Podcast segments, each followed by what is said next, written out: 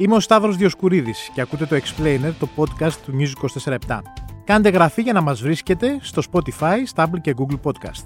Ένα χρόνο μετά τη ρώσικη εισβολή στην Ουκρανία, ακόμα το τοπίο είναι θολό και ο πόλεμος μοιάζει να μην έχει ημερομηνία λήξης.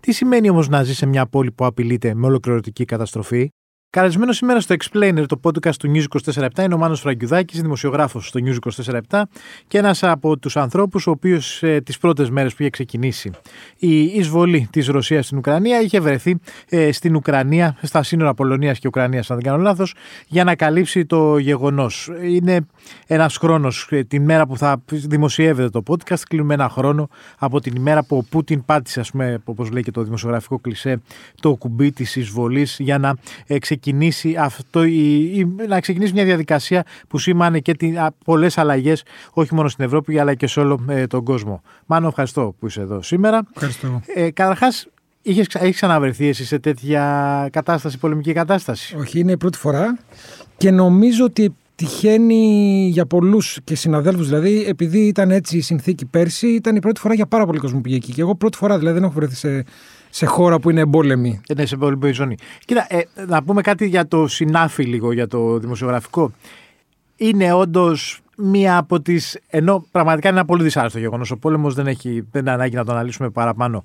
Αλλά αποτελεί και δημοσιογραφικά ένα πεδίο στο οποίο ας πούμε, ο καθ, καθένας θέλει να βρεθεί. Δηλαδή, σου δίνει ένα πρεστίζ ότι βρίσκεσαι εκεί πέρα. Κοίταξε, το καθένας δεν το ξέρω, αλλά γενικά ναι, συμφωνώ, εννοώ πάρα πολύ. Και εγώ ανάμεσα σε αυτούς, κάποια στιγμή λέγαμε, ας πούμε, στο παρελθόν, ότι αν μας δίνονταν ευκαιρία θα θέλαμε να πάμε να καταγράψουμε ε, μια τέτοια κατάσταση. Δηλαδή, υπάρχει πολλοί κόσμος που το θεωρεί ένα πράγμα που πρέπει να κάνει στην ε, πορεία ναι. του, τη δημοσιογραφική. Τώρα δεν, δεν είχαν, οι συνθήκες ποτέ δεν ήταν έτσι ώστε να μπορούμε να πάμε με ευκολία ε, δημοσιογράφοι σχετικά κοντά, ας πούμε. Δηλαδή τώρα είναι σε ευρωπαϊκό έδαφος. Okay. Ναι. Οπότε ναι, σίγουρα πολλοί είχαν το κίνητρο ότι θέλω, από τη στιγμή που γίνεται κοντά, θέλω να πάω να το καταγράψω. Θέλω να είμαι εκεί. Και νομίζω ε, το είδαμε και όλα έτσι έγινε. Πάρα πολλοί άνθρωποι είτε πήγαμε σε εμπόλεμες ζώνες, είτε απλά στην εμπόλεμη Ουκρανία. Το λέω γιατί, ας πούμε, εγώ δεν, πήγα, δεν βρέθηκα σε εμπόλεμη ζώνη. Ναι. Δεν βρέθηκα κάπου που έριχναν ε, εκείνη την ώρα. Ναι. Ε, ήμασταν σε πόλεις που περιμέναμε και συμπτωματικά, πούμε, πέντε μέρες μετά που έφυγα από την πόλη που ήμουν, εκεί ε, υπήρξε ένας στόχος που έριξαν οι Ρώσοι. Θέλω να πω ότι το να βρεθείς όμως μέσα σε εκείνη τη στη χώρα, καταρχάς όταν δεν έχεις ξαναπάει, από μόνο του είναι κάτι που Εντάξει, όταν φτάνεις, το σκέφτεσαι διαφορετικά. Δηλαδή, αρχίζεις να σκέφτεσαι ξανά. Εγώ θα σου ότι ενώ ήθελα πάρα πολύ να πάω, την ώρα που έφτανα, Λες, σκέφτηκα λίγο που πάω. τι κάνω τώρα, σκέφτηκα ναι. λίγο που πάω, γιατί έχεις το άγνωστο. Ξαναλέω, είναι αλλιώς. Δηλαδή, ένας άνθρωπος που είναι έμπειρος 30 χρόνια εκεί τώρα θα σου πει εντάξει, είναι συνηθισμένο για αυτόν.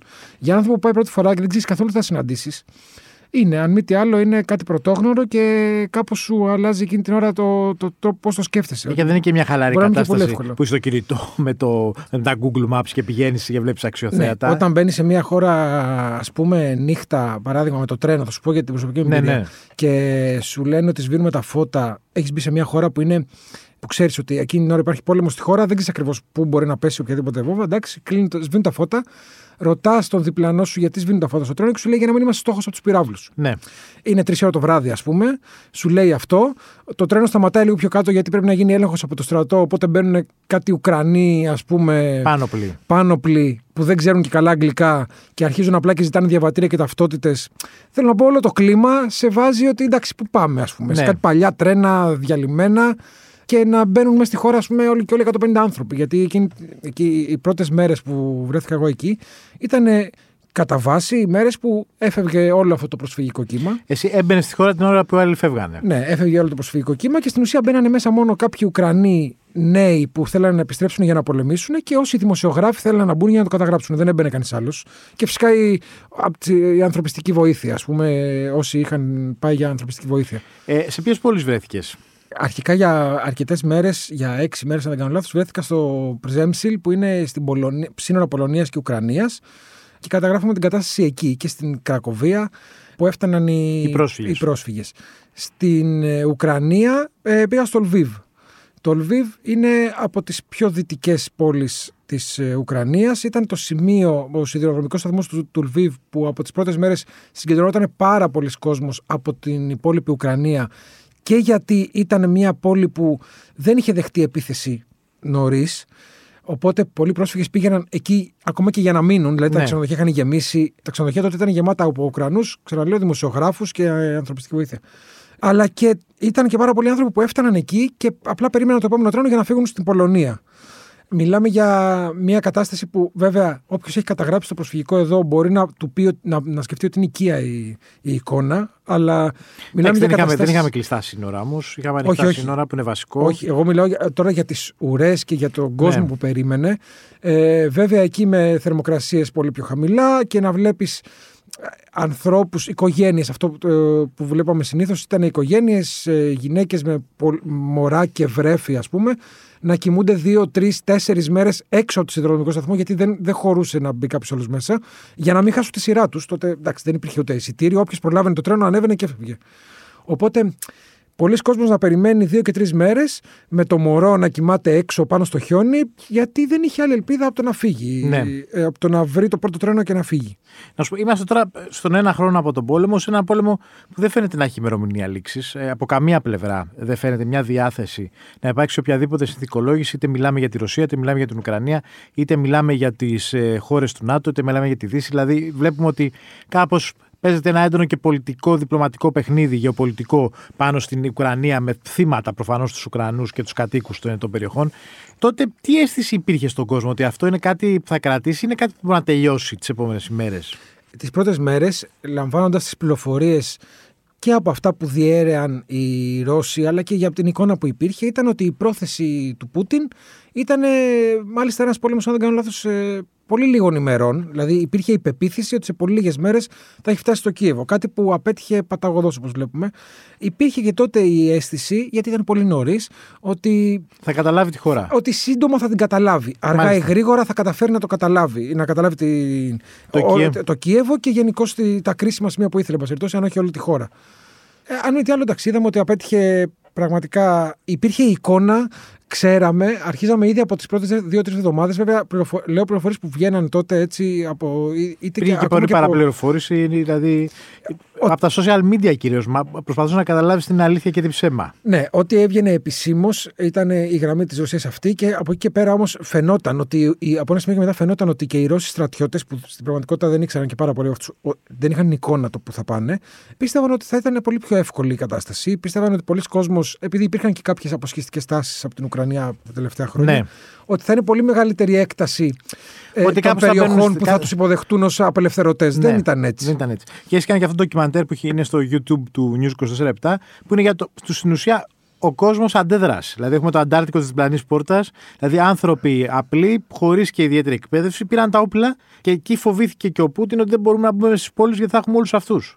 Ναι, ναι αυτό έχει, έχει ένα ιδιαίτερο ενδιαφέρον πάντα σε αυτές τις περιπτώσεις, νομίζω, εκτός από το στρατό, να δεις τι κάνει ο υπόλοιπος κόσμος. Ναι. Και ο κόσμος που στην πραγματικότητα, επειδή και εδώ το λέμε, ε, ξέρεις, βλέπουμε λίγο ανθρώπους που είναι πολύ πιο ευαίσθητοι με τα εθνικά θέματα σε σχέση με άλλους και ξέρεις, λες τι θα κάνουν αυτοί στην πρώτο κίνδυνο.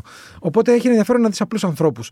Σε αυτό το βίντεο, ε, ναι, είχαμε καταγράψει ανθρώπους που στην πραγματικότητα καθημερινοί άνθρωποι, φοιτητές. Ε, Ένας άλλος ήταν IT σε μια εταιρεία πληροφορική δηλαδή, από την πληροφορική ασχολούταν, που είχαν καταλάβει και γιατί ο στρατός της Ουκρανίας δεν ήταν ιδιαίτερα οργανωμένος, είχαν καταλάβει ότι θα είναι πάρα πολλά πράγματα στο χέρι τους. Δηλαδή στο, αυτό, στο Αντάρτικο, όπως το λέμε, Ναι. ε, στον ανορθόδοξο πόλεμο ας πούμε, μέσα στις πόλεις. Οπότε είχε ξεκινήσει να βρει τρόπους να εκπαιδευτεί περαιτέρω και να προετοιμαστεί. Και είναι, έχει ένα ενδιαφέρον να δεις ότι πολύ μεγάλη προετοιμασία, ας πούμε, πολλοί κόσμος θεωρούσε να, φέρει, να έχει στο σπίτι του να προετοιμαστεί να φτιάξει βόμβες Μολότοφ και Ναι. να έχει στο σπίτι του ως τελευταίο, βέβαια, ως τελευταία γραμμή άμυνας στην πραγματικότητα. Σου λέει ότι αν έρθουν από εδώ απ' έξω θα ρίξω κάποιες Μολότοφ να υπερασπιστώ για όσο μπορέσω το σπίτι μου ή την πόλη μου. Υπήρχε πάρα πολλοί κόσμος που προσπαθούσε να εκπαιδευτεί στα όπλα. Έψαχναν ανθρώπους του στρατού ήταν πολλοί πολίτες που έψαχναν ανθρώπους στρατού για να τους εκπαιδεύσουν στο πώς να χειρίζονται όπλα. Τότε, επειδή όσοι ήταν στο στρατό ήταν απασχολημένοι ε, φυσικά στα μέτωπα, αυτό το ρόλο τον είχαν αναλάβει διάφορες ομάδες και ενίοτε και διάφορες ε, εθνικιστικές ομάδες. Ξεκάθαρα εθνικιστικές, που στην πραγματικότητα βέβαια ψάχναν αφορμή. Ε, θυμίζω τη συζήτηση που γινόταν τότε την πρώτη, την πρώτη Ναι. περίοδο για το κατά πόσο ε, Εβραίος είναι διαδεδομένος ο εθνικισμός, όπω περιπτώσει που Στην, στην Ουκρανία. Ακριβώς. Υπήρχαν τέτοιε ομάδες, δεν, δεν μπορεί να πει κανείς ότι δεν υπήρχαν. Υπήρχαν και σε άλλες πόλεις, βέβαια περισσότερο, σε άλλες λιγότερο. Στο Λβίβ, που ήταν πολύ πιο μικρός ο πυρήνας. Ναι. Ωστόσο, σε σινεμά, σε παλιά σινεμά ή όπου έβρισκαν, αυτές οι ομάδες προσπαθούσαν να προσελκύσουν κόσμο και να τον εκπαιδεύσουν. Βρεθήκαμε σε τις εκπαιδεύσεις δηλαδή. Το οποίο φυσικά, εντάξει, το να βλέπεις ανθρώπους που δεν έχουν ξαναπιάσει φυσικά ποτέ όπλο, να παρατάσσονται και να τους δίνουν οδηγίες, το πώς θα οπλίσουν, το πώς θα στοχεύσουν, είναι αν μη τι άλλο πρωτόγνωρο. Να σε ρωτήσω κάτι, επειδή είναι αυτό το τελευταίο, γιατί κάτι που μπορεί να μην το έχουμε φανταστεί ποτέ εδώ πέρα στη χώρα μας και ειδικά σε χώρες που ευτυχώς δεν έχουμε τα τελευταία, τα τελευταία πολλά χρόνια πολεμικές συγκρούσεις. Πώς είναι ένα 24ωρο σε μια πόλη που είναι σε εμπόλεμη ζώνη, που μπορεί να χτυπηθεί από πυράβλους. Η... Όπως ήσουν εσύ στο Λβίβα, Ναι, ναι. Ε, Καταρχάς υπήρχε απαγόρευση κυκλοφορίας. Από τις 7 η ώρα το απόγευμα ε, δεν έπρεπε να κυκλοφορεί κανένας, δεν κυκλοφορούσε τίποτα. Ε, κλείναν όλα τα μαγαζιά γύρω στις 6 ώρα το απόγευμα, σου λέγανε ότι θα κλείσουν και αυτό περισσότερο το ενημερώνανε για να μπορέσεις περισσότερο να πάρεις φαγητό για το βράδυ. Ναι, αν ήθελες να πεις, ας πούμε, να κάτσει να πεις. Δεν υπήρχε τίποτα. Τρελό. Να κάτσει να πεις ένα καφέ το πρωί υπήρχε. Α, το πρωί υπήρχε. Το ναι. πρωί υπήρχε. Στην πόλη πριν χτυπηθεί υπήρχε. Υπήρχε βέβαια και το ότι συχνά τις πρώτες μέρες ε, χτυπούσε ο συναγερμός όποτε, ε, όποτε υπήρχε, εντοπιζόταν εν πάση στον αέριο χώρο κίνδυνος, πιθανός κίνδυνος. Χτυπούσε ο συναγερμός, κατεβαίναν στα καταφύγια δύο με τρεις φορές την ημέρα, ας πούμε, μπορεί να συνέβαινε αυτό. Ωστόσο, αρκετέ. Κατεβαίναν όλοι στα καταφύγια. Ναι, ναι, όλοι. Όλοι, όλοι στο κοντινότερο καταφύγιο. Στο οποίο καταφύγιο τι είχε μέσα; Δηλαδή, αν πιθανότατα ο βομβαρδισμός σου κάταγε για μέρες, μπορούσε να μείνεις μέσα για μέρες; Υπήρχαν τα καταφύγια που ήταν εξ αρχής φτιαγμένα από παλιά, δηλαδή για αυτό το λόγο, για να είναι καταφύγια, και υπήρχαν και μέρη που στην πραγματικότητα είχαν γίνει τότε καταφύγια. Δηλαδή, ναι. υπόγεια, ας πούμε, μπορεί να είναι πολυκατοικιών κτλ. Τα οργανωμένα καταφύγια, γιατί υπήρχαν οργανωμένα, είχαν μέσα και τηλέφωνο, είχαν ρούχα, είχαν είδη πρώτη ανάγκη τύπου κάποιες κονσέρβες, ε, λίγο φαγητό. Είχαν, εμείς μπήκαμε σε ένα καταφύγιο που είχε έξι χώρους, ας πούμε, ήταν σε ένα πολύ μεγάλο διαμέρισμα, όπου είχε πάγκους για να κάτσεις, αν κάτσεις εκεί πολλή ώρα, αν κάτσουν πολλοί άνθρωποι πολλή ώρα. Ε, είχε μια τουαλέτα, είχε ξαναλέω, είδη, είδη πρώτη ανάγκη όπως κονσέρβες, χαρτί υγείας, ε, ό,τι μπορεί να χρειαστεί. Θέρμανση. Νερό. Θέρμανση φυσικά όχι, όχι, δεν υπήρχε τέτοια πράγματα. Και ένα τηλέφωνο. Και υπήρχαν και τα υπόγεια που δεν ήταν τίποτα. Έτσι. Ήταν απλά ένας χώρος που κατέβαινες και περίμενες και όρθιο μέχρι να σου να φύγεις. Ε, οπότε υπήρχαν διαφορετικού τύπου τα καταφύγια. Αυτό που ρώτησες πριν, πολλές από τις υπηρεσίες που υπάρχουν σε μια πόλη λειτουργούσαν. Όχι όλες.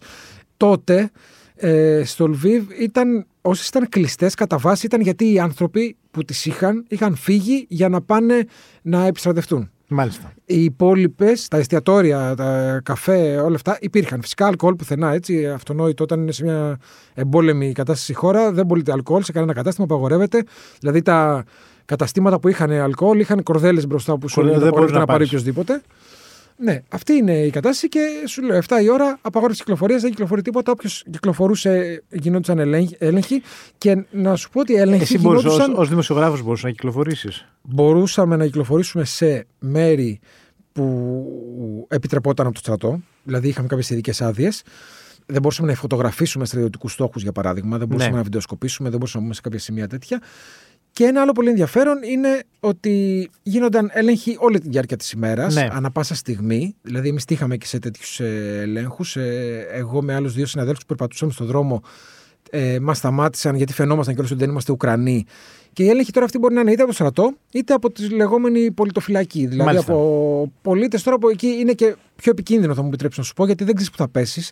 Δεν ξέρεις σε ποιον άνθρωπο θα πέσεις. Αν θέλεις, στην πραγματικότητα εκεί είσαι στην καλή του διάθεση. Ναι, δηλαδή ναι. σου ζητάει τα χαρτιά, αλλά εντάξει, άμα φανεί και δύσπιστος απέναντί σου, δεν ξέρεις τι μπορεί να ναι. αντιμετωπίσεις. Ένιωθες ότι υπάρχει, ας πούμε, ότι έλλειψη αγαθών; Ε, άρχισε να, φαινότα, να φαίνεται τότε. Άρχισε να φαίνεται στα ράφια των σούπερ μάρκετ σιγά σιγά η έλλειψη αγαθών τις πρώτες μέρες. Και τα αγοράζουν ότι... και μαζικά νομίζω. Ναι, γιατί περισσότερο είχε γίνει αυτό. Είχαν αγοραστεί μαζικά. Ήταν μια πόλη ξαναλέω που είχε δεχτεί πάρα πολύ κόσμο.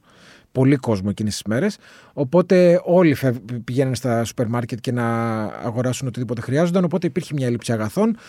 Νομίζω ότι αργότερα ψηλοδιορθώθηκε. Δηλαδή, δεν, ειδικά σε αυτές τις ναι. δυτικές πόλεις. Ωστόσο, φαινόταν και φαινόταν περισσότερο αυτό ο φόβος για το αν θα ε, υπάρξει έλλειψη αγαθών μελλοντικά. Δηλαδή, σε σπίτια που, που μπήκα μέσα Ουκρανών, Έβλεπα φυσικά να έχουν πάρει πολλά πράγματα που μπορεί ενδεχομένως θα τους χρειαζόταν το επόμενο διάστημα, γιατί δεν ξέρανε κατά πόσο θα υπάρχουν για πόσο καιρό στα σούπερ μάρκετ.